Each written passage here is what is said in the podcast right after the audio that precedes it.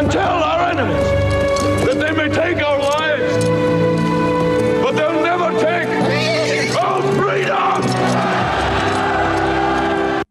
Well, obviously, Nicola Sturgeon's not as fun as that, but um, she's got the same vibe going on. Enda Brady, U K correspondent with us now. Hi, Enda. Hey, Heather. Yeah, so what, she's going to go for October next year, is she, for another referendum? Absolutely, that's the plan, yeah. Look, she's given an amazing speech, and it, it wasn't quite Braveheart levels, but I tell you what, the atmosphere, from what I could see, um, and obviously she's preaching to the converted. The people in the audience in Aberdeen at the S N P conference are committed Scottish nationalists. Nicola Sturgeon making the point that they need to break away. And, you know, it's hard to argue with this when you see some of the lunacy decisions that have been made in Westminster in recent years.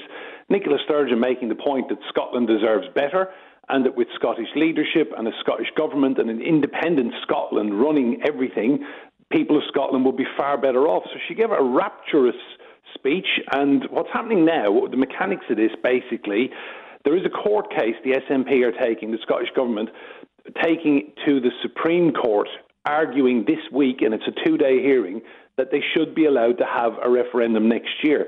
Now, Nicola Sturgeon, we'll get the result of that in two months' time.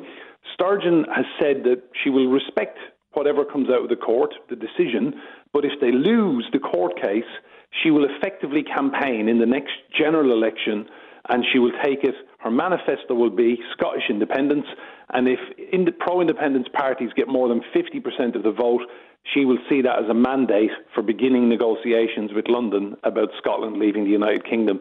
So it's a huge talking point.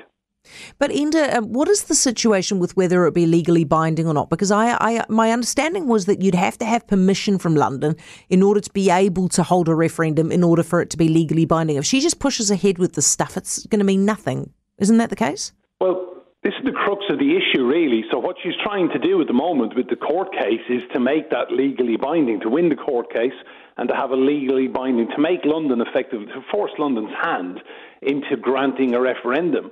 But at the time, twenty fifteen, when the last referendum happened, the only one, you know, a lot has changed since. And we were told at the time it will be a once-in-a-lifetime, once-ever opportunity for Scotland to have its say on this. Uh, what's changed has... is that Scotland has left the European Union. fifty-eight percent of Scots voted to stay in the European Union. And a lot of young Scots now don't have the same opportunities that, for example, young Irish people can go and spend a year of their university studying in France on the Erasmus scheme as part of the E U.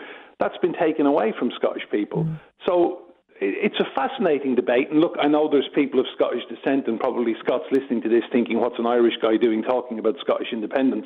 Trust me, there's huge interest in what's going on in Scotland, because in Ireland, the feeling is if the Scots get a referendum, the Irish will be allowed to have a border poll on reunification. So join the dots up here. This is a massive political story that's going to unfold in the next eighteen months.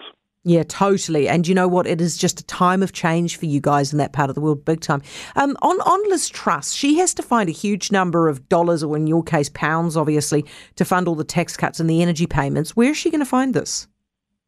So the papers this morning, just a quick read, um, they seem to think that government departments, apart from uh, health and defence, so the National Health Service and defence will be ring-fenced. Every other government department is going to be told to find fifteen percent in cuts to its budget in the coming years, year on year. Um, quite frankly, after twelve years of austerity under Conservative governments, th- there aren't those cuts to be had. So I-, I think we're in for a really, really difficult time. Bottom line is, Liz Truss has borrowed colossal amounts of cash. She wants to push on with tax cuts, this trickle-down economics, which people keep telling her has not worked anywhere in the world and will not work here right now. So unfunded tax cuts, and all of the money that has been paid to the energy companies to ease our bills this winter, the bottom line is she needs to find one hundred twenty billion dollars in cuts in the next year. Enda, thanks very much for talking us through that, mate. We'll talk to you later on again. Um, that is Enda Brady, our U K correspondent.